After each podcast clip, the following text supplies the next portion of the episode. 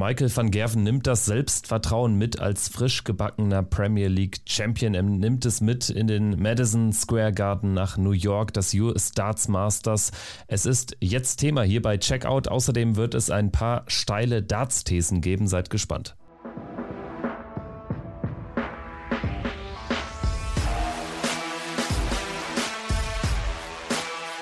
Hier ist Checkout, der Darts Podcast mit Kevin Schulte und Christian Rüdiger. Danke fürs Einschalten. Hier ist Checkout, der Darts Podcast powered by Sport 1. Mein Name ist Kevin Schulte und auch diese Woche wird mein Podcastpartner Christian Rüdiger vertreten von Micha Wattenberg. Grüß dich, hi. Hallo Kevin, ich freue mich äh, hier wieder zu sein. Ähm, ja, so schnell sieht man sich wieder. Mir macht es auf jeden Fall großen Spaß. Immer noch äh, gute Besserungen an Christian, der leider nicht dabei sein kann. Umso mehr, ja, ist es für mich dann eine Ehre, hier nochmal mit dabei zu sein und ich versuche den Kollegen wieder einmal würdig zu vertreten. Ja, letzte Woche hat das ja schon gut geklappt, wer reingehört hat. Also wir konnten, denke ich, da Christian würdig vertreten. In dieser Zweierbesetzung wird es also auch diese Woche weitergehen. Wir werden sprechen über New York. Vielleicht vorab nochmal die Info. Checkout findet ihr auf sämtlichen Podcast-Plattformen und bei unseren Freunden von Sport 1. Lasst unbedingt fünf Sterne da bei Apple, bei Spotify, sofern ihr das noch nicht gemacht habt. Und wir geben auch heute wieder alles, damit diese Bewertungen gerechtfertigt sind. Micha, wir haben uns etwas etwas Besonderes ausgedacht. Die steilen Darts-Thesen, sie kommen zurück am Ende der Folge. Ja, ich äh, freue mich da auf jeden Fall, dass wir uns da nochmal was äh, zu ausgedacht haben und hier quasi nach der ersten Jahreshälfte vielleicht nochmal ja nicht nur so ein kleines Fazit ziehen können, sondern auch so ein paar steile Thesen in den Raum werfen können. Du hast dir für diese Folge drei Thesen ausgedacht. Ich habe mir drei Thesen ausgedacht, die sich vielleicht auch ein kleines bisschen von äh, steigern von ja, ungewöhnlich, aber möglich bis hin zu ja wirklich schon geisteskrank steil. Schauen wir mal, was da so äh, ja, mit abgehen wird und zu welchen Thesen wir da kommen. Und äh, ich freue mich da wahnsinnig. Aber jetzt, glaube ich, sprechen wir erstmal ein bisschen über das, was hinter uns liegt, oder?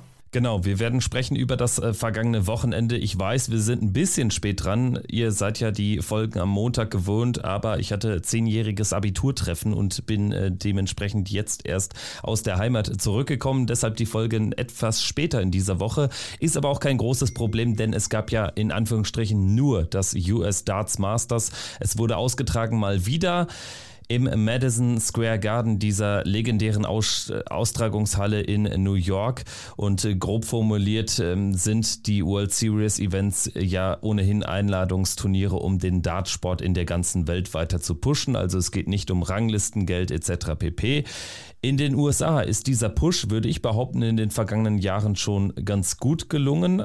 Ich denke, das zeigt auch das vergangene Wochenende, oder? Also die Stimmung sehr, sehr gut, meistens positiv. Mal abgesehen vielleicht von manchem Kanadier, wenn ich da an Matt Campbell zurückdenke, der sich da so ein bisschen provoziert gefühlt hatte vom Publikum, aber es war schon insgesamt wirklich ein würdiges Wochenende mal wieder. Ja, es war ein Megaturnier. Ich würde sagen, die Stimmung war klasse. Der Austragungsort ist natürlich ikonisch. Das macht wirklich großen Spaß. Ich glaube auch die Spieler, ähm, ja, die genießen das dort einfach zu spielen. Van Gerven hat ja auch gesagt, er kann es jetzt von seiner Bucketlist streichen. Also das ist schon was Besonderes für die Dartspieler, dann auch im Madison Square Square Garden äh, performen zu dürfen ja, es war ein, ein, schönes Turnier. Ich denke, man muss das halt auch so betrachten, wie du das gesagt hast, als World Series Turnier. Da geht es darum, den Dartsport bekannter zu machen in den Regionen, wo das Turnier dann halt stattfindet. Das funktioniert fantastisch in der USA, in dem Madison Square Garden in New York.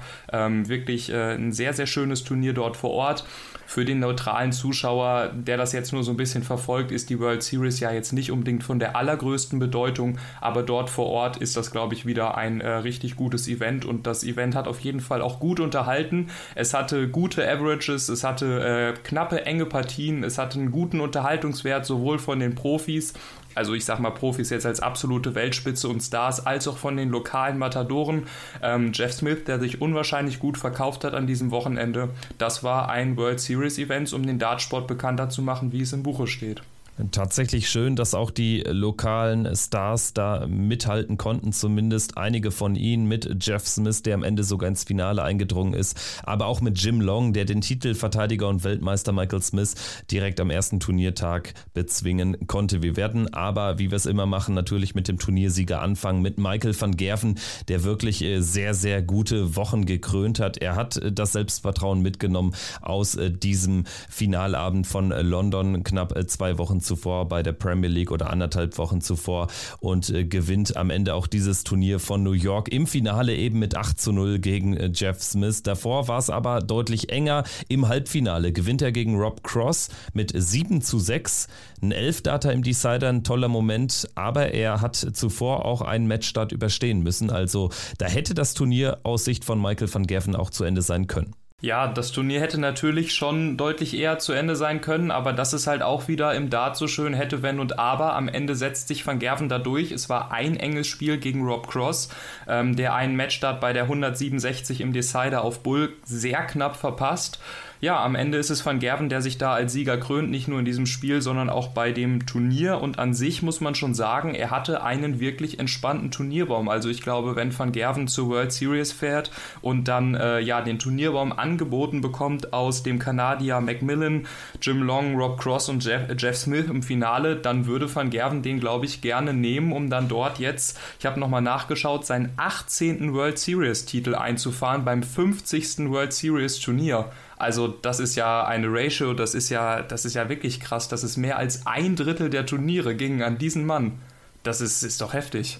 Ja, Michael van Gerven, er ist wirklich drauf und dran, da noch äh, so einige Rekorde zu brechen. Das ist natürlich immer schwierig in einer Sportart, in der Phil Taylor sowas von äh, dominiert hat über Jahrzehnte, aber Michael van Gerven jetzt nicht nur eben mit äh, sieben Premier League-Titeln da vorne, sondern auch jetzt mit ähm, dem, der wievielte war es? Wiederhol's nochmal? 18. Mit dem 18. Titel auf der World Series und World Series Events gibt es ja nicht mehr als sechs im Jahr. Also dementsprechend, das ist schon famos. Und tatsächlich gehört soweit dazu drei Kanadier und Rob Cross. Das war am Ende die Losung und besser hätte es kaum laufen können für Michael van Gerven. Sprechen wir vielleicht auch nochmal über Rob Cross, bevor wir dann natürlich auch den ähm, Jeff Smith entsprechend würdigen müssen. Rob Cross äh, erneut mit einem sehr guten Wochenende nach seinem Titelgewinn auf der European Tour in Sindelfing. Er hat da auch dieses Selbstvertrauen mitnehmen können. Das hat man dann schon gemerkt. Ja, also ich würde sagen, es war ja schon so eine kleine Überraschung auch, dass Rob Cross hier äh, mit dabei ist bei der World Series. Es ist ja bekanntlich ein Einladungsturnier. Rob Cross, der sich in der letzten Zeit ein bisschen mit der PDC angelegt hatte, mit der ein oder anderen Aussage zum Masters oder zu der Premier League, war jetzt hier bei der World Series doch wieder mit dabei. Ja, kommt eigentlich ja ganz ungefährdet in das Turnier rein, spielt ja erst gegen den äh, jungen, nee, nicht jungen Spieler, älterer Spieler mittlerweile schon, Jason Brandon, äh, gewinnt dort mit 6 zu 2 2, der sich auch äh, gut verkauft hat, muss man sagen. Und ähm, ja, danach gegen Dimitri Vandenberg ein äh, Spiel mit einem guten Niveau. Ähm, genau, auch mit 6 zu 2 und dann anschließend gegen Michael van Gerven liefert er ein richtig gutes Spiel ab. Ähm, ja, Rob Cross, der sich im Laufe des Turniers gesteigert hat und in diesem Spiel äh, oder beziehungsweise in dem Turnier wirklich eine Bereicherung für dieses World Series Event dargestellt hat, in meinen Augen. Kleiner Wermutstropfen übrigens äh, für die PDC oder für äh, alle, die ähm, rund um diese Veranstaltung tätig waren. Sein erstes Match äh, von Rob Cross gegen Jason Brandon, das war ja offenbar nicht oder nur teilweise zu sehen. Also da gab es ja erhebliche Streaming-Probleme, zumindest was PDC-TV betrifft. Das äh, habe ich nicht mitbekommen. Ich hatte, muss ich ganz ehrlich eingestehen, als jemand, der schon relativ viel vom Dartsport verfolgt, allerdings nachts um eins oder zwei Besseres zu tun, als die World Series dann live zu schauen. Ja, ich kann dir äh, was zu meinem äh, Freitagabend bzw. Freitagnacht auf Samstag erzählen. Äh, Daniel Farke, der Trainer von Borussia Mönchengladbach, ist ja entlassen worden am äh, späten äh, Freitagnachmittag. Und da ich ja für NTV auch immer über Borussia Mönchengladbach schreibe, als meine zweite Leidenschaft, ähm, habe ich dann bis drei Uhr nachts noch einen, einen äh, großen Analysetext für den nächsten Morgen geschrieben über diese Trainerentlassung in Mönchengladbach und habe währenddessen dann eben PDC TV äh, geschaut und äh, konnte eben von diesem Match äh, Cross gegen Brandon nichts sehen. Wenn ich da die Nacht hätte verbringen müssen, nochmal einen Artikel zu schreiben, dann hätte ich das wahrscheinlich auch nebenbei angemacht. Das ist ja klar oder zumindest versucht, das dann zu schauen. Aber so ist das Leben halt als Journalist. Da kann man sich nicht immer ganz aussuchen, wann man, glaube ich, arbeiten muss. Und äh, kleiner Fun Fact, ich hatte eben irgendwie bei dir auf Twitter gelesen, dass Borussia Mönchengladbach jetzt irgendwie den nächsten Trainer geholt hat, der am gleichen Tag Geburtstag hat oder so, ne? Richtig, genau. Also Daniel Farka am 30. Oktober und Gerardo Seoane auch am 30. Oktober. Also das ist ein kleiner Fun-Fact am Rande. Ich würde sagen, wir kommen aber wieder zurück zum Darts und sprechen jetzt über den Mann des Wochenendes. Eigentlich hat er auch Michael van Gerven in den Schatten gestellt. Jeff Smith erreicht als Lokalmatador, ist er nicht ganz als Kanadier, aber als einer dieser acht äh, Starter aus dem nordamerikanischen Raum sensationell das Finale. Er besiegt Peter Wright mit 6 zu 2, schlägt dann auch Nathan Espinel 6 zu 2 und übersteht im Halbfinale gegen Luke Humphreys einen Matchstart, gewinnt am Ende 7 zu 6. Was für ein Lauf vom Silencer, der eigentlich nach einem sehr, sehr guten Start ähm, auf die PDC-Bühne, ich erinnere mich noch daran, dass er irgendwie bei seinem zweiten oder dritten Turnier damals direkt ein, ein Players Championship-Finale erreicht hat, ähm, der seitdem aber echt arg abgefallen ist, nur mit Mühe und Not überhaupt noch die Tourkarte halten konnte, der erreicht jetzt hier so ein Ergebnis völlig aus dem Nichts. Also wenn ich es einem zugetraut hätte von den Kanadiern, dann eher Matt Campbell. Ja, ist auf jeden Fall gut, dass wir jetzt die Kurve vom Fußball wieder kriegen. Äh, wie wir beide wissen, hat Zlatan Ibrahimovic ja in der letzten Woche seine Karriere beendet. Dementsprechend hat der Fußball jetzt ja sowieso keinen Wert mehr. Deswegen konzentrieren wir uns jetzt lieber auf den Dartsport. Ähm, ja, Jeff Smith kommt hier eigentlich ganz gut rein. Ich hatte Jeff Smith über die letzten Jahre auch schon immer als wirklich guten Spieler auf der Rechnung, muss ich sagen. Dann kam jetzt eine Zeit lang irgendwie wieder gar nichts. Hat er ja auch den Ausrüster Winmau verlassen, wenn ich mich nicht vertue. Und irgendwie äh, ging es so ein bisschen bergab bergab, aber ich hatte ihn irgendwie immer auf der Rechnung als einer, der die großen Jungs wirklich ärgern kann. Jetzt war er ein halbes Jahr, ein Jahr so ein bisschen irgendwie ja nicht ganz mehr so präsent und meldet sich hier mit einem wirklich guten Turnier zurück. Ähm, schlägt da äh, Peter Wright, der da mit einem ja, schönen New York-Trikot und einer ganz wilden Hose auf jeden Fall aufspielt. Ähm, Peter hat da auch ein bisschen Double Trouble und Dusel in der Anfangsphase und äh, Smith kann das gut nutzen. Der erste Matchstart passt. Ähm, Peter Wright können wir bestimmt gleich auch nochmal drüber sprechen, der ein bisschen seinen Wurfstil mitten im Spiel äh, verändert und da mal was ganz Neues versucht. Ja, und dann setzt sich äh, Jeff Smith gut durch gegen äh, Nathan Espinel, muss man sagen. Smith wahnsinnig gut mit 68% auf die Doppel. Und ich muss sagen, ich habe hier bei Jeff Smith auch ähm, zum ersten Mal einen neuen Weg gesehen, den ich sonst in fünf Jahren Dartschauen noch nie gesehen habe. Und zwar bei 63 Punkten über die Triple 9 für die Doppel 18 zu gehen. Also Jeff Smith gehört ja auch zu den Spielern, die sich so alles gerne auf die Doppel 18 stellen. Und äh, ja, das habe ich hier zum ersten Mal dann auch gesehen bei ihm könnte dann etwas sein, was auch äh, wir vielleicht mal von Rob Cross zu sehen bekommen. Ne? Auch einer, der alles, äh, wenn es irgendwie geht, auf der Doppel 18 beendet. Ne? Also tatsächlich vielleicht auch das ein Weg, der jetzt so ein bisschen Einzug finden wird. Aber ich glaube, es ist dann trotzdem eher was Exotisches. Ne? Also die Triple 9 äh, wird sehr, sehr selten angespielt. Ähm, zumindest wenn man es möchte, sagen wir es so.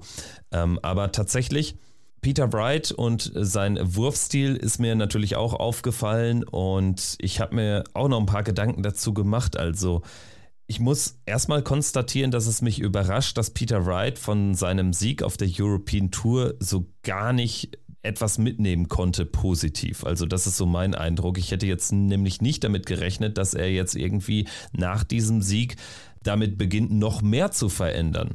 Weil eigentlich hätte man ja Argumente dafür finden können, dass er jetzt seine lange Leidenszeit äh, hinter sich gebracht hat. Aber das scheint ja wirklich nicht der Fall zu sein, denn diese Leistung war wieder eine Leistung, die wir von Peter Wright schon viel zu häufig gesehen haben, gerade in der Premier League. Ja, es ist irgendwie ein bisschen merkwürdig. Ich kann es auch nicht so ganz greifen, bis vor ein, anderthalb Monaten dachte ich noch, dass ich Peter Wright irgendwie halbwegs ordentlich einschätzen könnte, als wir damals hier noch die Folge äh, zu der Premier League aufgenommen haben, die bei euch auf Patreon online gekommen ist. Da dachte ich, dass ich ihn halbwegs ordentlich einschätzen könnte. Dann dachte ich, mit dem European Tour Sieg, wie du gesagt hast, geht es in die richtige Richtung und er könnte da ein bisschen mehr rausziehen. Aber irgendwie verwundert es mich jetzt halt, dass da jetzt irgendwie so wenig rauskommt, weil man hat jetzt auch in den letzten Wochen wenig gehört, dass die, Pro äh, die privaten Probleme um Joanne und so noch weiter bestehen bestehen. Also es hört sich eigentlich so an, als wenn es jetzt alles auf dem Weg der Besserung ist und wieder in normale Bahnen zurückgeht. Und da hätte ich halt auch gedacht,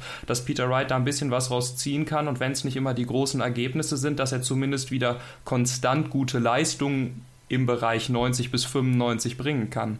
Peter Wright nicht die einzige Enttäuschung dieses äh, Turniers, sondern Michael Smith, der Titelverteidiger und Weltmeister, ich, ich hatte es schon angesprochen, geht raus gegen Jim Long und das auch glatt am Ende mit 2 zu 6. Also es gab da ja zum Beispiel auch ein Leck, da konnte Jim Long noch richtig sich ein paar Fehler auf die Doppel erlauben, wo dann Michael Smith noch weit außerhalb des Finish-Bereiches lag. Also so ein Spielverlauf hätte ich mir wirklich bei anderen Partien dann eher erwartet. Vielleicht ein Matt Campbell, der gegen Nathan Espinel richtig gut durchkommt oder so und dann vielleicht auch mal klar gewinnt bei Peter Wright und Jeff Smith, da stand es auch schon so ein bisschen drauf, dass es zumindest Überraschungspotenzial gibt. Aber bei Michael Smith gegen Jim Long hätte ich mit allem gerechnet, aber nicht mit einem 6 zu 2 für den Kanadier. Ja, da hätte ich äh, eher damit gerechnet, dass Matt Campbell hier zum zweiten Mal in diesem Jahr den 48er Average auspackt. Aber äh, ja, Jim Long, von dem man jetzt auch zwei, drei Jahre seit seiner letzten WM-Teilnahme nichts mehr wirklich gehört hat, kommt jetzt hier irgendwie wieder zurück. Ich weiß nicht, ob das zu viel Druck war für Michael Smith, den er sich selber gemacht hat. Ich meine, es ist kein besonders wichtiges Turnier, aber ich glaube für die Spieler schon was Besonderes, dort eben halt auch in dieser Venue zu spielen. Ähm, ja, Smith hat auch mehrfach, was ich beim, beim Nachschauen der Spiele gesehen habe, beim Stellen die große Zahl verpasst, was ja auch immer wieder so ein Indiz dafür ist, dass man nicht ganz da ist vom Kopf.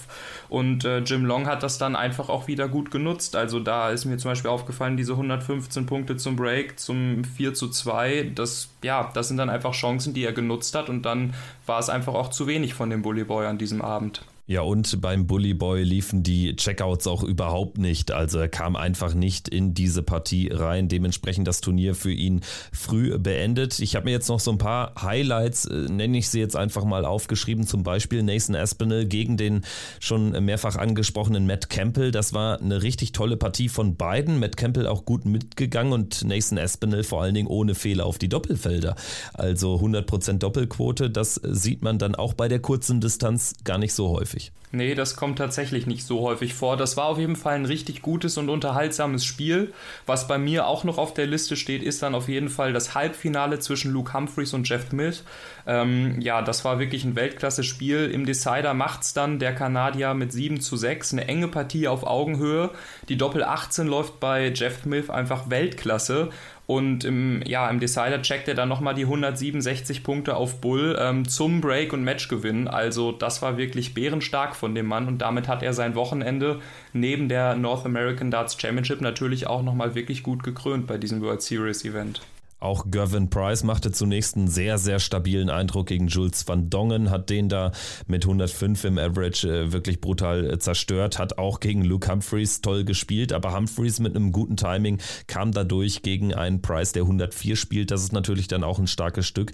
Also insgesamt für so ein kleines, kurzes Turnier doch verhältnismäßig viele Geschichten und wir können ja dann jetzt auch quasi dieses Randevent, die North American Championship direkt mit besprechen, denn die haben haben ja in der gleichen Venue stattgefunden und die hatten einen Spieler mit äh, Jave Smith, der tatsächlich da auch gezeigt hat, äh, was für ein tolles Wochenende das war von ihm. Er gewinnt äh, erneut, muss man sagen, die North American Championship, also der Silencer hier mit dem nächsten Erfolg an diesem Wochenende. Ja, äh, wie sagt man so schön, ne? Reden ist Silber, Schweigen ist Gold, denn am Ende gewinnt der Silencer die North American Darts Championship und das hat er sich auf jeden Fall auch verdient nach diesem Wochenende. Ähm, ja, er war der beste Contender von den Kanadiern und US-Amerikanern an diesem Wochenende. Und äh, ja, da gibt es jetzt natürlich auch noch den interessanten Fun-Fact, den wir jetzt gleich besprechen müssen, wenn es um den WM-Startplatz geht, der ja eigentlich bei diesem Wochenende oder bei diesem Turnier der North American Darts Championship hätte ausgespielt werden sollen. So ist es. Es gibt ja seit Beginn des Jahres eine neue PDC-Regel, wonach, kurz gesagt, Tourkartenbesitzer, wenn sie im zweiten oder dritten, vierten, fünften Jahr, also ab dem zweiten Jahr, sind, nicht berechtigt sind, über eine regionale Tour oder über ein regionales Turnier die WM-Qualifikation zu buchen.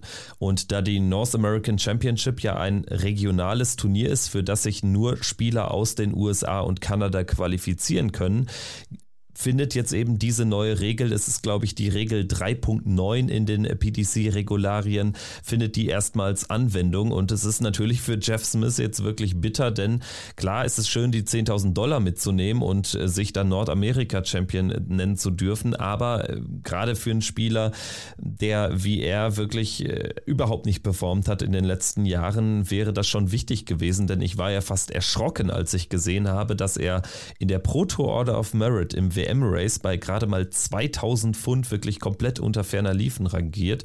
Also die WM-Qualifikation über die North American Championship hätte dem Silencer sehr gut getan. Ja, du hast recht, es wäre wichtig gewesen für ihn und du hast übrigens auch recht mit der Regel 3.9, das hast du ganz richtig gesagt. Ähm, ja, da muss man sich halt auch irgendwie ein bisschen fragen, warum die Spieler dann überhaupt an diesem Turnier teilnehmen dürfen. Ich meine, es ist natürlich, es ist auch noch Prestige und es geht auch ums Geld und es wird dort vor dem Publikum gespielt, aber es ist ja quasi ein ähnlicher Stellenwert wie die Super League, muss man sagen. Und da dürftest du in Deutschland dann ja auch nicht mehr teilnehmen.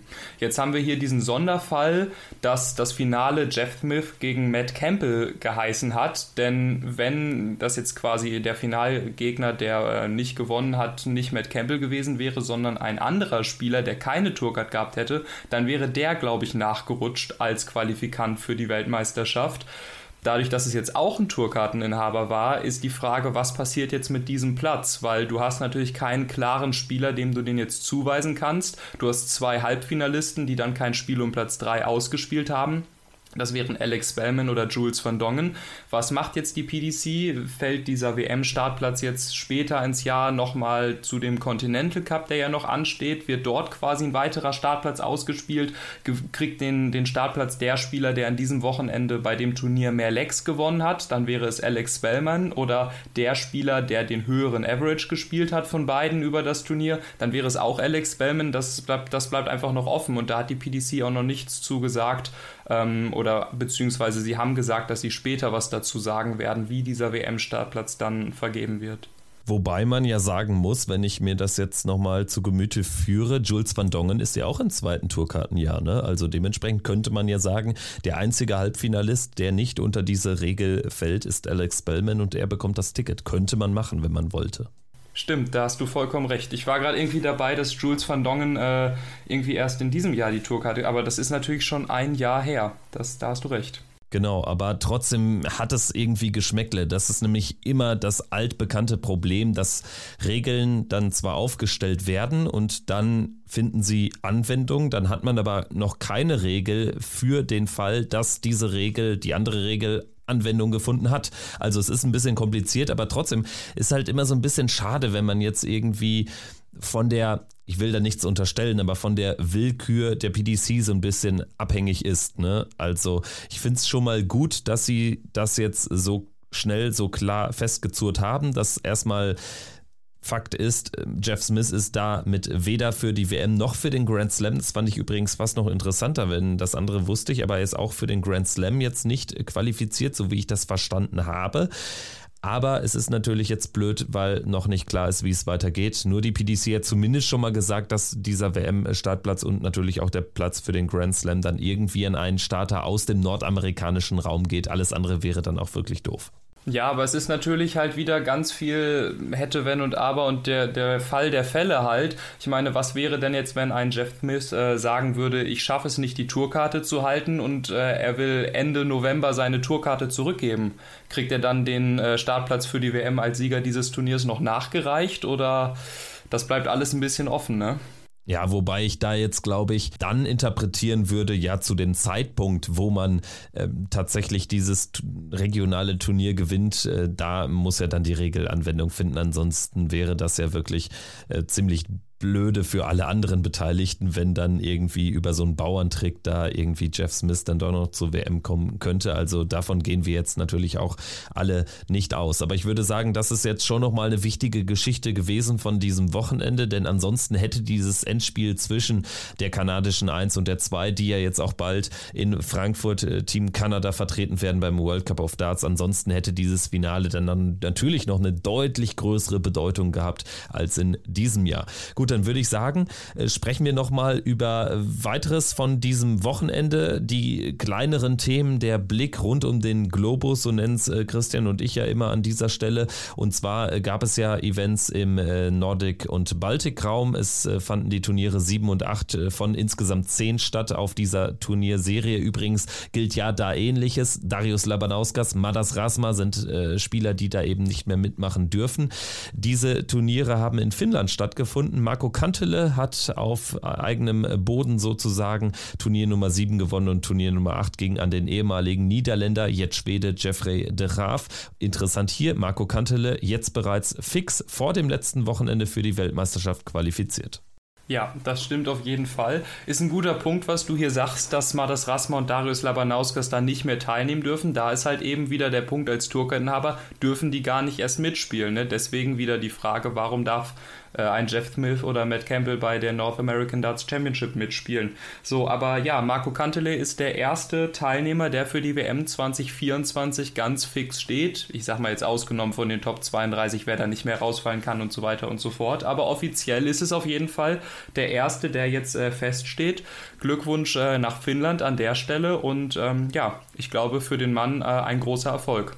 Marco Cantele für mich immer so ein Spieler, der ist äh, zu gut für den Nordic and Baltic Raum und zu schwach für die Weltmeisterschaft. Also da habe ich den irgendwie noch nie gut performen sehen, aber hier kommt er jetzt wirklich sehr souverän durch. Interessant auch, Jeffrey de Graaf durch äh, seinen Turniersieg an diesem Wochenende auch in der Gesamtrangliste jetzt auf Platz 2 vorgestoßen vor dem schwedischen Landsmann Daniel Larsson. Das fände ich irgendwie ganz charmant, wenn Jeffrey de Graaf jetzt als Schwede dann nochmal im Ali Pelli auftreten würde. Ja, es wäre auf jeden Fall eine Geschichte. Es bleibt abzuwarten, wie diese Geschichte zu Ende geschrieben wird. Und äh, außerdem wurden an diesem Wochenende ja auch noch die letzten Teilnehmer für den World Cup of Darts Final bestimmt, die dann ähm, ja in anderthalb Wochen dort teilnehmen werden. Genau, da ist äh, Jeffrey de Graaf jetzt äh, kein Faktor mehr gewesen, denn äh, da zählt jetzt eben anderer Cut, weil da schaut man einfach in Nordic und Baltic, dass man tatsächlich über zwölf Monate die Ergebnisse mit in die Rangliste einbezieht und da wird Schweden jetzt meines Wissens nach von Daniel Larsson und Oskar Lukasiak vertreten. Oder ist es Dennis Nilsson? Da muss ich jetzt auch nochmal schauen. Ich bin mir auch nicht ganz sicher gerade. Aber für Schweden werden spielen Dennis Nilsson und Oskar Lukasiak, genau, also Island ja übrigens auch zum ersten Mal dabei, also es wird jetzt auch für den Nordic- und Baltikraum immer interessanter, also da gibt es ja jetzt kaum eine Nation, die nicht dabei ist. Norwegen müsste die einzige sein.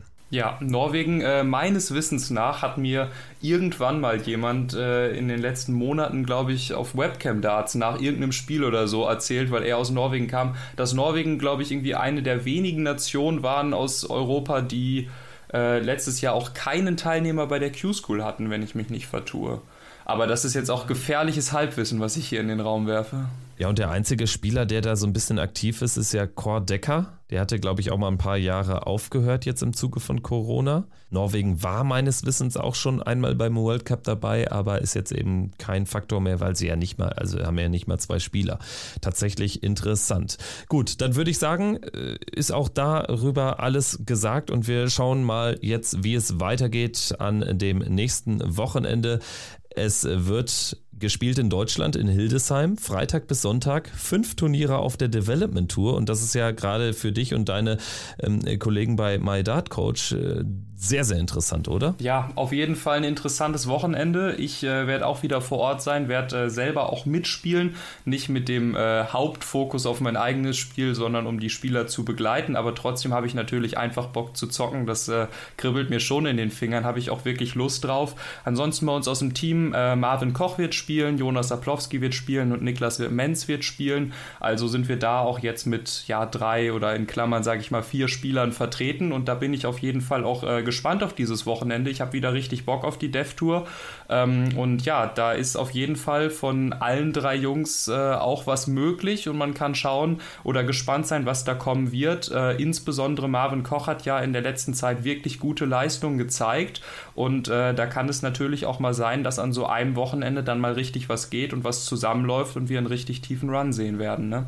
Ja, und ich hatte auch letztens bei euch im Podcast äh, Marvin äh, Koch äh, zugehört. Er scheint ja auch sehr zufrieden zu sein mit seinem Spiel. Also ich glaube, so sinngemäß hat er gesagt, also so gut wie aktuell lief es äh, tatsächlich noch nicht. Ne? Ja, das hat er auf jeden Fall gesagt. Marvin ist auch ein Spieler, der das Ganze sehr gut einordnen kann. Es war ja auch im Zuge des Podcasts, wo du reingehört hast und wo wir das letzte Mal drüber gesprochen haben, diese Situation, der Vorfall ein bisschen äh, mit Liam Mandel Lawrence, wo es da quasi alles drum ging, um dieses langsame Spiel und so weiter. Aber Marvin ist da jemand, der das ganz gut unter die Füße bekommt und da auch viel Positives, wenn rausziehen kann und dann gut nach vorne schauen kann. Deswegen sind wir mal gespannt, was da das nächste Wochenende so bringt. Es geht ja dann am Montag und Dienstag äh, tatsächlich weiter in derselben Halle mit den Players Championship Turnieren. Und da jetzt die neueste Entwicklung, Christian Perez von den Philippinen ist angeblich dabei. Der Mann lebt tatsächlich noch und er wird äh, jetzt eben einreisen äh, nach Deutschland, wird natürlich dann auch in Deutschland bleiben, weil er ab Donnerstag mit äh, Lawrence Illigan für die Philippinen beim World Cup of Darts aufläuft. Aber interessant die Entwicklung auch deshalb, weil Christian Perez jetzt sogar noch vor Corey Cadby endlich mal seine Tourkarte zur Anmeldung bringt in diesem Jahr. Ja, ich habe es äh, auch eben gelesen, muss ich sagen, kurz vor der Aufnahme. Hat mich auf jeden Fall gefreut, dass er dort dann die ersten Turniere mitnehmen wird auf der Pro Tour. Und äh, auf den World Cup kann man sich äh, ja natürlich auch dann auf jeden Fall mit ihm freuen. Ähm, ja, vor Corey Catby, das bleibt immer noch ein Mysterium. Was äh, mit dem Mann ist, äh, ja, ist eine gute Frage. Ich hatte mich eigentlich drauf gefreut, ähm, ihn dann wieder auf der Tour zu sehen, weil ich glaube, das wäre einer der in Anführungsstrichen neuen Tourkarteninhaber, der da auch richtig für Furore hätte sorgen können. Ja, und jetzt bleibt es äh, fraglich. Glaubst du, er spielt dieses Jahr noch ein Event oder, oder spielt er gar keins dieses Jahr? Ich habe letztens nur in einem Interview, äh, das äh, Phil Bars geführt hat mit Matt Porter gehört, dass es da tatsächlich äh, einfach an den Visa-Problemen weiterhin hängt, dass äh, sein Manager McElkin, das ist ja auch der, der sich um Dimitri Vandenberg kümmert, dass der da weiter emsig dabei ist und es da auch regelmäßig Updates gibt, aber er bekommt tatsächlich dieses Visum noch nicht. Interessant ist natürlich auch deshalb, weil er es ja offenbar auch für die Europäische Union nicht bekommt weil gerade diesen Turnierblock könnte er ansonsten ja mitnehmen in Hildesheim. Und ähm, das ist natürlich dann eine Entwicklung, die sehr, sehr schlecht ist, äh, gerade für seine Ambition, diese Tourkarte dann auch zu halten. Also irgendwann muss er dann mal anfangen äh, zu spielen und Matt Porter hat in dem Zuge auch gesagt, dass man darüber nachdenkt, in Zukunft vielleicht Spielern die Tourkarte auch wegnehmen zu können, äh, wenn sie nicht mindestens ein Turnier im Jahr spielen. Ja, ist auf jeden Fall was, wo man Matt Porter auf jeden Fall auch verstehen kann. Natürlich, Corey Cadby ist wahrscheinlich die Person, die am meisten darunter leidet, ist für ihn natürlich wirklich eine doofe Situation. Aber wenn halt jemand gar nicht das so quasi wahrnehmen kann, aus welchen Gründen halt auch immer, ähm, ja, dann ist es halt ein, ein professioneller Platz, der halt für einen Spieler quasi blockiert wird, wo sich andere Spieler halt alle zehn Finger nachlecken. Das ist halt schon so. Ähm, ich weiß jetzt nicht genau, wie das ausschaut. Natürlich ist es doof, wenn er kein Visa bekommt und somit nichts spielen kann. Aber an sich können die Regularien doch nicht so streng sein, dass er nicht auch mal irgendwie vereinzelt ein Wochenende mitspielen könnte, weil ich meine, selbst als Australier kannst du ja auch mal nach Deutschland reisen im Urlaub und bist dann hier, weiß ich nicht, wenn zwei Wochenenden nacheinander Players Championship Turnier sind, bist du halt mal für zehn Tage hier quasi im Urlaub und das machst du irgendwie dreimal im Jahr. Das müsste ja auch irgendwie funktionieren, auch wenn du da nicht alles mitnehmen kannst, aber dann lieber mal, weiß ich nicht, äh, an drei Wochenenden insgesamt, also quasi drei drei, Urlaubswochenenden mit halt irgendwie jeweils vier Turnieren in diesen zehn Tagen nimmst du da irgendwie, weiß ich nicht, zwölf Turniere mit oder so, ne? Also es bleibt sehr mysteriös und eventuell ist es irgendwann ein Fall für Ayman Abdallah und sein Team bei Galileo Mystery. Weil, also Corey Cadby ist mit Pauken und Trompeten erstmal von der Tour weg, dann wieder angekommen, hat auf europäischem Boden in Deutschland diese Tourkarte zurückgeholt und wie er das geschafft hat, er hat ja teilweise da auch 100 plus Averages ins äh, Board gebrannt und jetzt äh, ward er nicht mehr gesehen. Also es ist sehr interessant, wir bleiben weiter dran an diesem Fall. Genau, also gespielt wird das alles in Hildesheim und dann geht es auch fast nahtlos weiter mit dem World Cup of Darts in Frankfurt am Main. Ich packe dann auch äh, Mitte nächster Woche die Koffer und werde für die vier Tage da runterfahren und für NTV und natürlich hier für äh, Checkout berichten. Es äh, geht dann eben von Donnerstag bis Sonntag vier Tage dort zur Sache und wir haben ja schon vorige Woche gesagt, das ist ein Turnier, auf das wir uns diebisch freuen. Ja, du bist da auf jeden Fall wirklich beneidenswert. Ich glaube nicht nur von mir, sondern auch von dem einen oder anderen Hörer, dass du dann wirklich die ganzen Tage dort äh, vor Ort verbringen darfst, hautnah dran sein darfst. Und äh, ja, schauen wir mal, vielleicht äh, kommt ja die ein oder andere kleine Sensation an diesem Wochenende ähm, und du bist dann live mit dabei. Ist auf jeden Fall eine wirklich coole Sache. Jetzt einmal ganz schnell aus dem Bauch heraus. Was ist dein eines richtiges Dark Horse für dieses Turnier? Boah, Dark Horse Also ich nenne jedes Jahr die Philippinen. Also das äh, für mich jedes Jahr so ein Team, das muss doch irgendwann mal einen tiefen Lauf haben. Den könnte der neue Modus auch entgegenkommen, weil sie bislang irgendwie gefühlt fast immer in der ersten Runde entweder gegen England oder ein anderes starkes Team ran mussten. Also die Philippinen würde ich nennen. Und ansonsten, das ist jetzt weniger das ganz große Dark Horse, aber Tschechien ist für mich auch eine Mannschaft, die gut besetzt ist. Also Sedlacek, ein guter Spieler, Adam Gavlas auch einer, der teils, wenn er, ein, wenn er ein gutes Wochenende erwischt, auch so ohne Nervosität spielt. Wen hast du denn sonst so auf dem Zettel? Also ist jetzt auch nicht Kategorie Philippinen so ganz, ganz Dark Horse, aber trotzdem äh, kein Team, das irgendwie irgendjemand wirklich auf dem Zettel hat. Für mich ein Dark Horse auch vielleicht für einen Finaleinzug, ähnlich wie Österreich vor zwei Jahren war es, glaube ich, ist Polen, muss ich sagen. Mit einem Christoph Ratajski, der wirklich unwahrscheinlich gute Darts, vielleicht sogar die besten Darts seines Lebens über die letzten zwei, drei Monate spielt, mit einem Christoph Kaczuk, der auf einmal wirklich gut aufspielt, der jetzt gerade auch nochmal ein Halbfinale auf der Pro Tour gespielt hat. Also da könnte auch wirklich was gehen. Die haben Potenzial, ähm, den ein oder anderen äh, großen, ja, die ein oder andere große Nation dort wirklich äh, zu ärgern. Ist natürlich kein komplettes Dark Horse, weil sie, weiß ich nicht, auch an lass mich jetzt nicht lügen, 13, 14, 15 oder sowas in der Setzliste geführt wären, wenn es eine gäbe. Aber ähm, ja, Polen habe ich wirklich auch für einen tiefen Run auf dem Zettel. Verwechselst du Tschuk nicht mit Radek Saganski? Der war doch letztens im Halbfinale. Radek Saganski ist aber an Tschuk nicht mehr vorbeigekommen. Stimmt, ist ein guter Punkt. Aber Kitschuk hat neulich auch einen tiefen Run gehabt. Dann war es nur Anfang des Jahres. Ich hab, jetzt habe ich es tatsächlich durcheinander geworfen. Ja, aber tatsächlich war es ja so, dass Radek Saganski von ganz weit hinten auf einmal noch fast äh, Chuk diesen Platz weggenommen hätte durch diesen völlig irren Halbfinaleinzug. Aber ja, also ähm, Ratajski, er muss natürlich dieses Team tragen. Ich würde dir ein bisschen widersprechen, weil also ich habe ihn schon auch über einen längeren Zeitraum richtig gut auf diesem Niveau spielen sehen, vor allen Dingen kurz vor Corona, als so auch sein Stern aufging. Jetzt zuletzt ist er ja zumindest ein bisschen untergegangen, aber jetzt so in den letzten Wochen geht er wieder auf. Ne? Also er scheint da so auf dem alten Niveau angelangt zu sein. Ja, du hast äh, wie gesagt vollkommen recht. Ich habe es durcheinander geworfen mit Radek Saganski, aber trotzdem bleibt Christoph Kitschuk für mich ein Spieler, dem ich da an der Seite von Christoph Ratajski das ein oder andere zutraue. Wir können ja schauen am Ende, wie gut diese Tipps sind, die wir hier jetzt ganz spontan in den Raum geworfen haben, aber ich habe Polen auf jeden Fall für einen tiefen Run auf dem Zettel. Und äh, tatsächlich eignen sich diese potenziellen tiefen Runs, die wir hier angesprochen haben, ja eigentlich schon wunderbar für unser nächstes Format. Wir werden nämlich jetzt die steilen Thesen an die Dartswand werfen, also ans Board, könnte man sagen.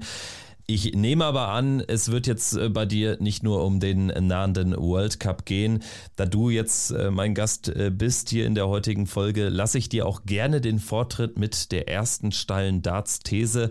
Zur Erinnerung, wir haben das hier, also Christian und ich mit Marcel ähm, bei den letzten, rund um die letzten Weltmeisterschaften im Vorfeld gemacht. Das ist sehr gut angekommen bei euch und ihr habt uns damals auch gefragt, ob wir das nicht nochmal machen können. Wir machen das jetzt eben auch sozusagen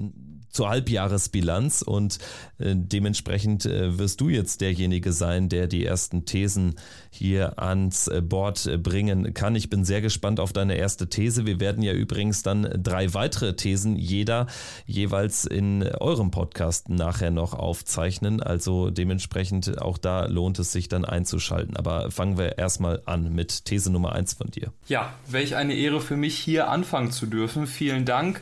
Ähm, ja, hast du ganz richtig gesagt, jeder von uns hier drei Thesen, dann auch nochmal bei uns im Podcast Behind the Board. Wer da Bock hat, hört da auch einfach nochmal rein, wer von uns beiden gar nicht äh, genug bekommen kann. Ich habe mit meinen Thesen jetzt nicht unbedingt nur auf den World Cup oder auf einzelne Spieler oder auch das nächste halbe Jahr gezielt, sondern immer schon ein bisschen langfri lang ja, langfristiger gedacht, ein bisschen länger hinaus. Und äh, ja, meine erste These, über die wir gerne mal sprechen können, wie gesagt, sind alles steile Thesen, nicht unbedingt Sachen, die ich selber zu 100% vertrete, aber was möglich sein könnte. Meine erste These lautet, der erste Deutsche, der ein Major-Turnier gewinnen wird, heißt nicht Gabriel Clemens oder Martin Schindler. Was sagst du zu dieser These? Also wenn du nach Gabriel Clemens aufgehört hättest, Dann hätte ich ja gesagt, okay, dann gehst du von Martin Schindler von The Wall aus. Aber dies schockt mich jetzt tatsächlich so ein bisschen. Wen hast du denn da auf dem Zettel? Ist es Ricardo Pietreczko? Es ist äh, ein Mix aus Ricardo Pietreczko und irgendjemandem, der jetzt noch keine Tourkarte hat. Also Nico Springer vielleicht. Liam Mendel Lawrence. Nico Springer, Liam Mendel Lawrence oder auch einige andere Talente, die jetzt noch sehr jung sind, auch noch vielleicht jetzt in den nächsten zwei, drei Jahren weit von der Tourkarte entfernt sind, aber vielleicht kommt der nächste große Deutsche dann irgendwann nach. Ich sag mal so, das, was natürlich an der These stimmen könnte am Ende ist, dass es ja Stand jetzt immer noch ein weiter Weg ist zu einem ersten Major-Titel. Wir haben immer noch keinen Deutschen in den Top 16 und das erhöht natürlich die Wahrscheinlichkeiten für so einen äh, ganz, ganz großen Lauf. Wir hatten mit Gabriel Clemens dieses sensationelle Halbfinale bei der Weltmeisterschaft Anfang äh, dieses Jahres, aber bis zum Major-Titel ist es dann immer noch ein weiter Weg und vielleicht dauert das eben auch zeitlich noch lange und dann könnte es tatsächlich jemand sein, den wir jetzt noch gar nicht auf dem Schirm haben oder jemand, der zumindest noch keine Tourkarte hat. Also wenn man sich Liam Mendels erste Bühnenperformances anschaut, abseits von diesem extrem langsamen Spiel, da war das äh, schon echt teils sehr, sehr respektabel und auch Nico Springer hat ja schon richtig gute Momente für sich kreieren können und auch ihm wird ja auch in der Szene nachgesagt, wenn der jetzt auf die Tour gehen kann, wenn der endlich mal losgelassen wird, dann wird das einer sein, der tatsächlich von Anfang an da auch relativ weit vorne mit dabei sein könnte. Ja, das äh, stimmt auf jeden Fall. Äh, du hast es gesagt, äh, auch gerade so die ersten Performances oder die erste Performance von Liam Mandel Lawrence war wirklich darttechnisch sehr gut. Man muss halt nur ein bisschen Zeit mitgebracht haben. Ähm, ansonsten, ja, Nico Springer, ein unwahrscheinliches Talent in Deutschland. Wir haben ja auch noch andere junge Talente, wo vielleicht was gehen kann. Gerade so bei jungen Spielern weißt du natürlich nicht, wie sich das unbedingt über die nächsten Jahre halt weiterentwickelt. Ich weiß noch damals bei, bei seiner ersten WM-Teilnahme von Nico Kurz haben auch alle gedacht, das ist quasi der nächste Deutsche, der hier in zehn Jahren auf der Tour ganz groß abschneiden wird oder sowas. Ja, es geht mit dieser steilen These halt auch eher so ein bisschen in die Richtung, dass ich äh, sage, dass ich es äh, vielleicht Gaga und Martin nicht unbedingt so zutraue, da den Major-Titel zu gewinnen und deswegen irgendjemand anders da schneller sein wird. Ich äh, bin wirklich sehr zufrieden mit der Entwicklung von beiden. Ich bin froh, dass wir zwei Spieler haben, die sich jetzt in den Top 32 so etabliert haben, die eigentlich fast überall dabei sind und die auch auf dem Floor und auf der European Tour wirklich auch immer mal wieder gute Spiele spielen, die auch mal immer wieder einen tiefen Run haben aber da sehe ich einfach irgendwie nicht diesen Biss, diese letzte Entschlossenheit, um wirklich diesen Schritt zu gehen, einen Major-Titel zu gewinnen, weil da gehört noch ein bisschen mehr dazu, als gute Darts zu spielen und einen tiefen Run zu haben.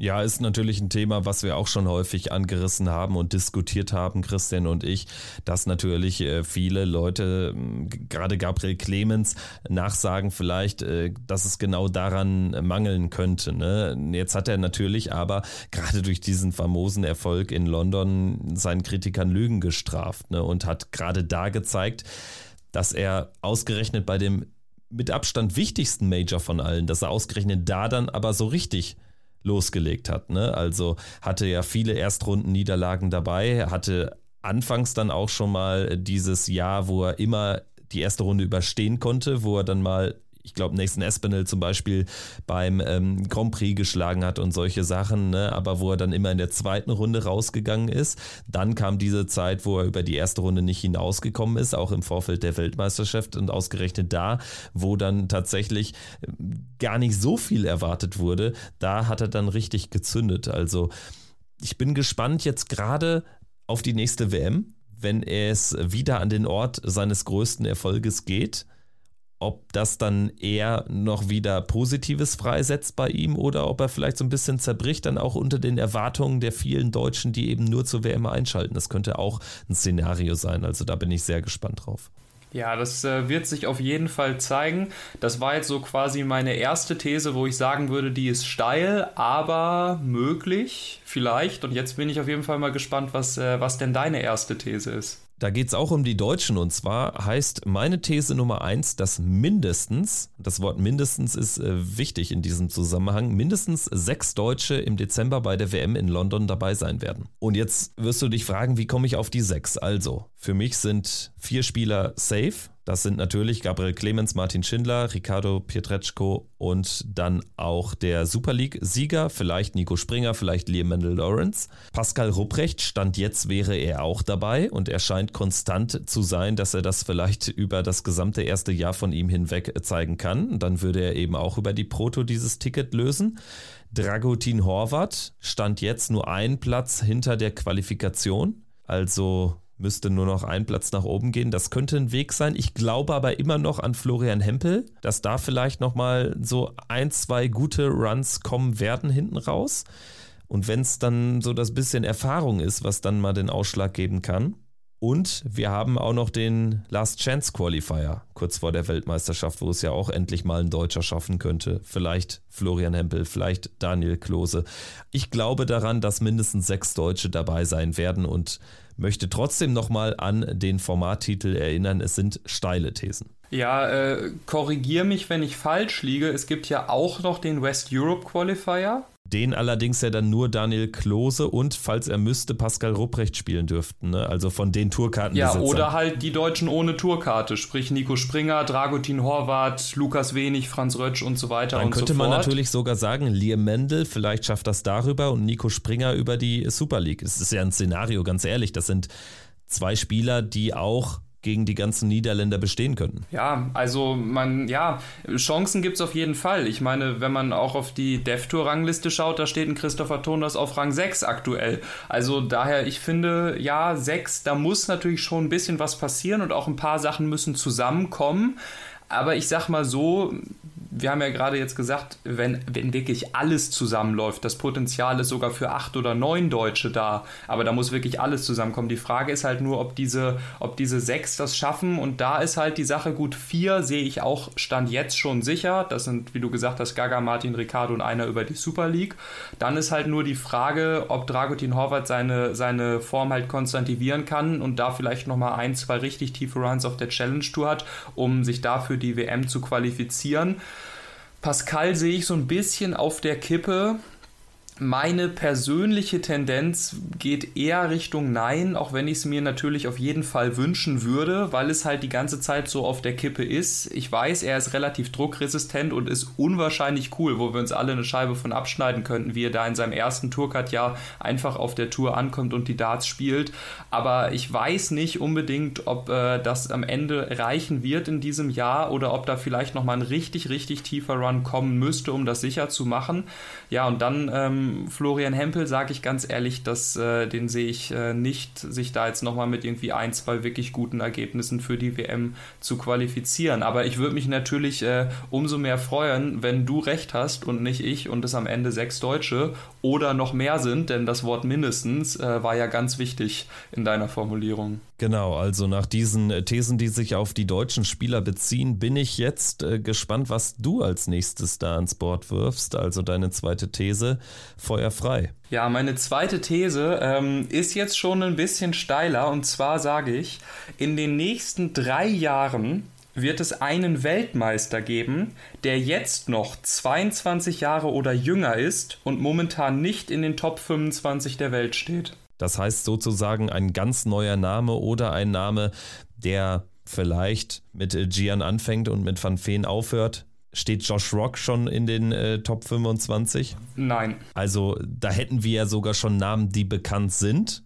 wo wir wissen, dass die richtig gut sind. Oder es gäbe tatsächlich dann diesen einen Spieler, der noch gar keine Tourkarte hat. An wen denkst du denn, falls du da irgendwie schon konkreten Namen im Hinterkopf hast? Also natürlich Namen, die man auf jeden Fall nennen müsste, wären Josh Rock oder Gian van Veen. Und dann natürlich auch nochmal ein paar Leute, die auf der Development Tour wirklich gute Darts spielen, wie beispielsweise ein Luke Littler eventuell, um den mal in den Raum zu schmeißen oder ein Wessel Nyman. Ich glaube, er ist auch noch 22 oder ist er schon 23. Ich weiß es jetzt gerade nicht genau aus dem Kopf, aber vielleicht auch ein Spieler, den wir noch gar nicht kennen. Ich habe es einfach mal als steile These aufgestellt, weil ich es mir auf jeden Fall vorstellen könnte. Die Frage ist nur, ob du das siehst, dass da ein Spieler an den Platzhirschen ganz oben, bestehend aus Michael van Gerven, Gervin Price, Michael Smith, Peter Wright, Gary Anderson und wie sie alle heißen, ob da irgendjemand in den nächsten drei Jahren dran vorbeiziehen kann und den ganz tiefen Run bei der WM äh, machen kann, weil ich meine, man muss halt auch mal auf die Rankings schauen, wenn da jetzt ein junger Spieler, der sonst noch gar nicht so weit oben in der Rangliste steht, plötzlich die WM gewinnt und 500.000 Pfund holt, dann ist das mit einem Schlag ein Top-10-Spieler. Da halte ich es aber tatsächlich mit Michael van Gerven, der uns äh, vor ein paar Jahren mal in einem Interview gesagt hat im Vorfeld der WM, solche Runs sind möglich bei den Major-Turnieren, aber nicht bei der Weltmeisterschaft. Das war so seine Aussage. Jetzt könnte man natürlich mit äh, Rob Cross gegen argumentieren, aber das war jetzt ja auch ein Spieler, der schon in dem Jahr, bevor er Weltmeister wurde, ähm, was war es, ein Players Championship Finals Endspiel oder ein EM-Finale zumindest gespielt hat, also schon mal in einem Major-Finale stand. Dementsprechend, ich glaube nicht, dass die WM der richtige Ort ist für so einen totalen Durchbruch von einem Spieler, der talentiert ist, aber äh, der zuvor jetzt noch nicht so die großen Finalerfahrungen mitbringt und so.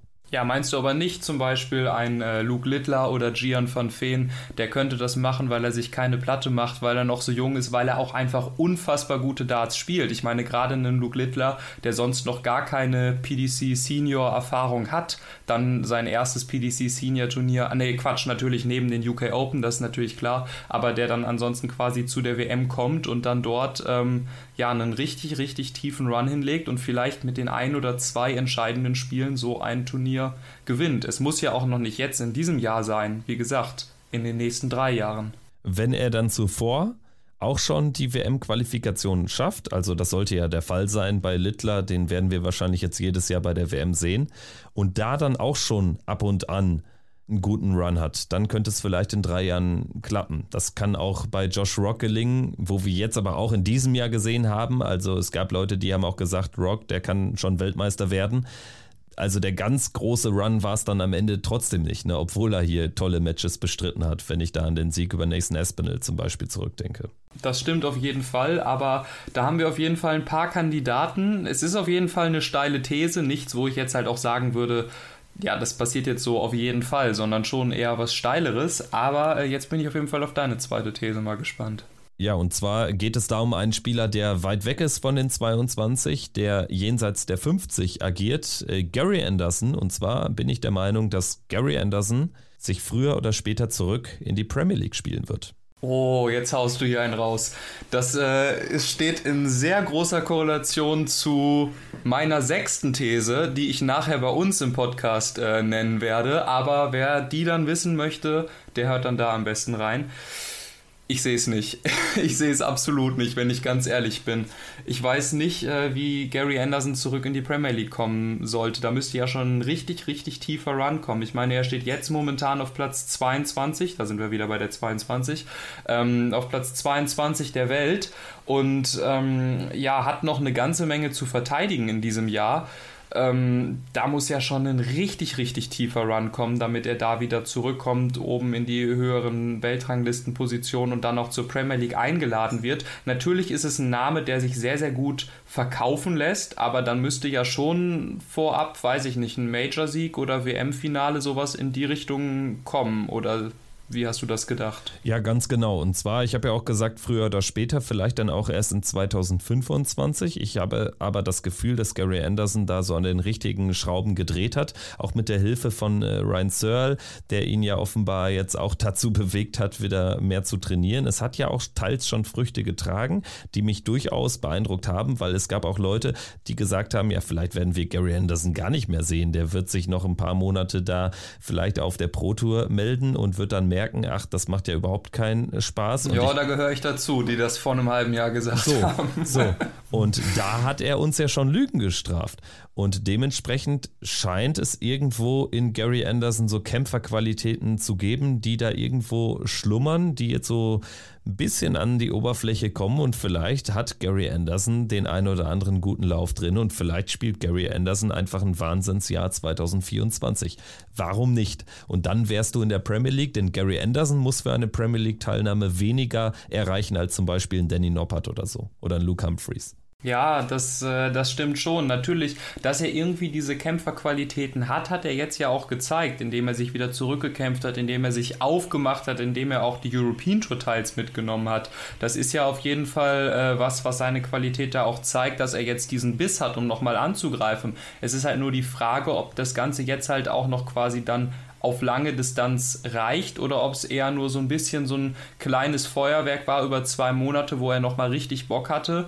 Und dann ist halt die Frage, wie er das bei den, bei den Major-Turnieren auch bringen wird, wenn es dann auch auf die lange Distanz wieder vor den TV-Kameras gegen die größten Spieler der Welt, zu denen er ja eigentlich auch gehört, ähm, halt gegen diese Spieler geht.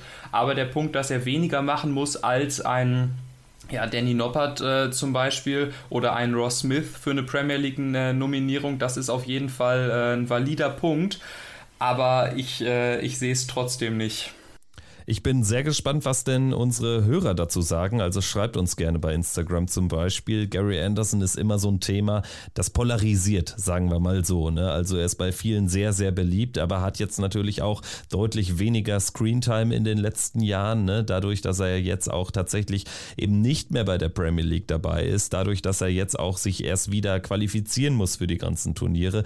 Das wird aber ja gelingen. Ne? Also da ist er absolut gut im Rennen. Er wird beim Matchplay Display beim Grand Prix und überall dabei sein. Vielleicht bei der EM nicht, da braucht er noch ein paar Qualifikationen, aber insgesamt werden wir jetzt Gary Anderson in der zweiten Jahreshälfte deutlich häufiger zu Gesicht bekommen. Ich bin gespannt, was jetzt die dritte These da ähm, so beinhaltet. Lass die doch mal gerne vom Stapel und dann äh, finalisiere ich die Folge mit meiner dritten These und die restlichen sechs Thesen von uns insgesamt gibt es dann bei euch im Podcast. Ja, meine dritte These ist auf jeden Fall eine wirklich steile. Das ist keine, die ich jetzt gerade aufgestellt habe. Die habe ich noch nie irgendwo öffentlich erwähnt. Aber die Idee kam mir irgendwann, als ich mit Marvin äh, gemeinsam mal irgendwie nachts um zwei von einem Turnier wieder nach Hause gefahren bin. Ähm, ich war da stark dafür, er stark dagegen. Und äh, ich sage in der steilen These, in den nächsten zehn Jahren werden wir einmal mindestens 27 perfekte Darts oder um es genauer zu sagen, drei neuen Data in Folge sehen. Boah, jetzt wäre es komisch, wenn ich sagen würde, ja klar, weil das würde auch unser Konzept hier von den steilen Thesen konterkarieren, aber ich frage mich, gibt es denn eine Entwicklung dahin, die das irgendwie unterstützen würde? Also, weil es werfen ja immer noch Menschen, auch in zehn Jahren, die Pfeile aufs Board und keine Roboter. Dementsprechend erscheint mir das doch tatsächlich wenig wahrscheinlich bis Hanebüchen. Also zwei neuen Data in Folge wären ja schon der absolute Wahnsinn. Ich weiß, wir waren mal kurz davor damals, ne? Ist ein paar Jährchen her, Michael van Gerven mit den 17 Perfekten, aber Boah, drei in Folge sehe ich nicht. Siehst du nicht, ja, dann äh, musst du auf jeden Fall aufpassen, dass du zum richtigen Moment das TV-Gerät einschaltest. Ähm, ich kann es schon ein bisschen sehen, wie gesagt, das ist ja auch eine sehr, sehr steile These. Natürlich, man kann dagegen halten, dass es vielleicht irgendwann rein physisch vielleicht oder rein mentaltechnisch gar nicht wirklich möglich ist, da den Fokus so hoch zu halten, ähm, um drei neuen Data in Folge zu spielen, weil das natürlich schon was auch mit dir macht. Aber ähm, ja, ich glaube schon, dass das, dass das irgendwie früher oder später passieren wird, weil ich finde, das Spielniveau nimmt immer mehr zu. Du siehst immer mehr Spieler, die, wenn sie so in dem absoluten Flow sind, die die Trippelfelder so massakrieren. Als Beispiel ein Gervin Price, der, wenn er wirklich dieses Funkeln in den Augen hat, wenn er so im Flow ist, der nicht nur seine 180er wirft, sondern der wirklich auch gefühlt noch die Mitte des, des Feldes die ganze Zeit trifft mit seinen Darts. Und da sehe ich einfach, dass ja irgendeiner das irgendwann mal machen wird. Ich meine, Viele Leute sagen immer, irgendwas ist unmöglich, bis irgendeiner kommt, der das nicht weiß und der es einfach macht. Ne? Und äh, ob es ein Michael van Gerven ist, ein Gervin Price, ein Michael Smith, wenn die wirklich im Flow sind, es kann ja vielleicht auch auf dem Floor sein, wo nicht so viele Faktoren wie das Publikum, TV-Kameras mit dabei sind. Aber ich glaube, dass wir dann irgendwann einmal 27 perfekte Darts, sprich drei neuen Data in Folge sehen werden. An das komplett perfekte Spiel glaube ich auch noch nicht, aber es wird irgendwann passieren, auch wenn wir nur Menschen sind. Aber ich sage, in den nächsten zehn Jahren kommen drei Neuner in Folge. Dagegen ist meine dritte steile These dieser Folge tatsächlich Peanuts, würde ich fast sagen. Ich äh, gehe in eine ganz andere Richtung und zwar geht es gar nicht um einzelne Spieler, einzelne Erfolge, was auch immer. Es geht darum, dass ich einfach mal darüber diskutieren wollen würde, wo Darts denn in zehn Jahren steht. Und zwar ist meine These, Darts wird in zehn Jahren American Football in Deutschland als TV-Sportart Nummer zwei abgelöst und in den Schatten gestellt haben. Und dann im Free TV äh, zur Primetime nicht mehr nur während der Weltmeisterschaft laufen und während der Premier League, sondern quasi jedes Wochenende. Du nimmst mir hier meine Thesen weg. meine, meine vierte, also die ich quasi gleich bringen würde, ist äh, tatsächlich so ähnlich. Ich sag, das ist keine steile These, da gehe ich auf jeden Fall mit, was du gesagt hast. Sag ich, also, was soll ich dazu groß sagen? Da gehe ich zu 100% mit. Ja, also ich habe da schon noch ein paar Bedenken, ne? weil die Aufmachung natürlich von Darts dann doch ein bisschen weniger Möglichkeiten bietet als beim American Football mit diesen unfassbar riesigen Hallen, äh, Arenen, anders als natürlich Hallen. Vielleicht wird Darts auch irgendwann mehr ähm, draußen stattfinden tatsächlich. Das gab es ja auch alle schon mal, wenn ich ja damals, ja genau, an, ans Fernsehdaten denke oder damals in, wo war es, Abu Dhabi oder so, als die World Series anfing. Also da bin ich mal gespannt, aber das wäre jetzt so meine dritte steile These am Ende. Auch da äh, gerne eure Meinung. Ähm, ich habe immer so ein bisschen das Gefühl, dass es auch ähm, der Wunschvater des Gedanken ist. Ne? Also gerade ich würde mich super freuen. Ne? Also es wäre für uns alle sicherlich positiv, wenn, wenn Darts dann noch ein bisschen mehr in den Mainstream kommt und äh, tatsächlich dann noch mehr Leute interessiert. Aber ähm, es hat ja auch so, wie es ist, schöne Seiten, ne? dass man irgendwie dann so ein bisschen in seiner Nische agiert und da eben auch die Spieler tatsächlich natürlich ganz andere Leute sind als diese hochdekorierten Fußball oder auch American Football Millionäre. Also auch äh, das hat ja positive Seiten. Deswegen sollte man da zumindest behutsam diesen Dartsport weiter nach vorne äh, treiben. Ist auf jeden Fall ein guter Punkt. Es ist auch schön, halt diese Entwicklung mitzuerleben, wenn wir halt mal schauen, wo wir vor 10 oder 20 Jahren waren. Dann macht es halt einfach nochmal viel mehr Lust auf mehr, was in den nächsten Jahren kommen wird. Ähm, ja, also wie gesagt, ne, ich würde da halt mitgehen, weil ich sage, Dart ist ein Spiel, das kann jeder so unwahrscheinlich schnell begreifen. Es zieht dich gleich in seinen Bann. Jeder kann das zu Hause nachspielen. Das Profi-Equipment kriegst du für wenig Geld, egal ob dick, dünn, jung, alt, Mann, Frau, was auch immer. Das kann jeder machen, auch wenn du mit 50 erst anfängst, Dart zu spielen, kannst du trotzdem noch, äh, weiß ich nicht, in Prag oder Budapest auf der European Tour spielen nach ein paar Jahren. Das ist halt einfach so ähm, beim Dart das Ding und deswegen glaube ich, weil das halt so viele Menschen erreicht, ähm, wird das einfach dann nochmal größer werden. Aber ich kann jetzt hier schon mal äh, sagen, meine These in diesem Bereich ist steiler als deine dann äh, würde ich sagen, ist das doch der perfekte Cliffhanger für die äh, nächste Thesenfolge, die dann bei euch äh, in eurem Podcast stattfinden wird. Vielleicht kannst du jetzt zum Abschluss der Folge gleich nochmal erklären, wo und wann die Leute dann einschalten können. Ich kann euch, liebe Checkout-Hörer, nur mit auf den Weg geben, tatsächlich dort auch mal ähm, einzuschalten und würde mich auch freuen, wenn ihr dann in der nächsten Woche wieder dabei seid. Da weiß ich noch nicht ganz genau mit wem und wann ich sprechen werde. Es wird aber vor dem World Cup auf jeden Fall noch eine große Vorschau geben und es wird auch was bei Patreon geben. Da haben wir was geplant und zwar ähm, wollen wir mal in die Turniergeschichte des World Cup of Darts eintauchen und tatsächlich mal ähm, über die verschiedenen Highlights der letzten Jahre, das Turnier gibt es ja auch schon über zehn Jahre, sprechen. Also, da seid ihr herzlich eingeladen, genauso dann eben auch im Podcast bei euch, Micha. Ja, äh, sehr interessant, was du da gerade in den Raum gestellt hast mit der Historie des World Cups. Das ist auf jeden Fall eine coole Sache, werde ich dann auch auf jeden Fall mal reinhören und äh, hoffe, dass der ein oder andere Hörer von euch da auch reinhören wird. Ja, unseren Podcast Behind the Board, den My Dart Spieler Podcast, findet ihr eigentlich auf allen gängigen Podcast-Plattformen, auf äh, Spotify, Apple Podcasts, Google Podcasts oder auch einfach äh, so im Web. Wenn ihr da up to date sein wollt, schaut am besten einfach bei uns auf Social Media, am besten Instagram at MyDartCoach vorbei vorbei. Ähm, ich nehme mal an, du machst dich gleich morgen daran, diese Folge zu schneiden und zu veröffentlichen. Die kommt demnach am Mittwoch raus. Unsere Folge wird immer dann produziert und kommt am Donnerstag ganz früh raus. Das passt ja perfekt. Dann kann man am Mittwoch hier Checkout hören und am Donnerstag nochmal äh, die Folge von Behind the Board bei uns von My Dart Coach. Wie gesagt, auf den gängigen Plattformen. Und das ist dann doch auch die perfekte Einstimmung für das lange Dart-Wochenende oder für die lange Dart-Woche, die dann danach folgen wird. Ich danke dir auf jeden Fall, dass ich hier zu Gast sein durfte. Es war wieder einmal eine große Ehre für mich und äh, mit dir macht das auf jeden Fall immer großen Spaß. Und äh, ja, ich würde mich natürlich auch freuen, wenn dann noch der ein oder andere Hörer uns beiden auch nochmal bei uns zuhören wird oder beziehungsweise lauschen wird. Vielen Dank dir, Micha, und danke euch, liebe Hörer, fürs Dabeisein. Wir hören uns dann hier natürlich wieder bei Checkout der Darts Podcast und jetzt erstmal natürlich bei euch drüben. Wir nehmen jetzt direkt danach auf und ihr werdet die Folge dann eben auch einen Tag später im Podcatcher eures Vertrauens finden. Danke fürs Dabeisein, macht's gut. Ciao, ciao. Ciao.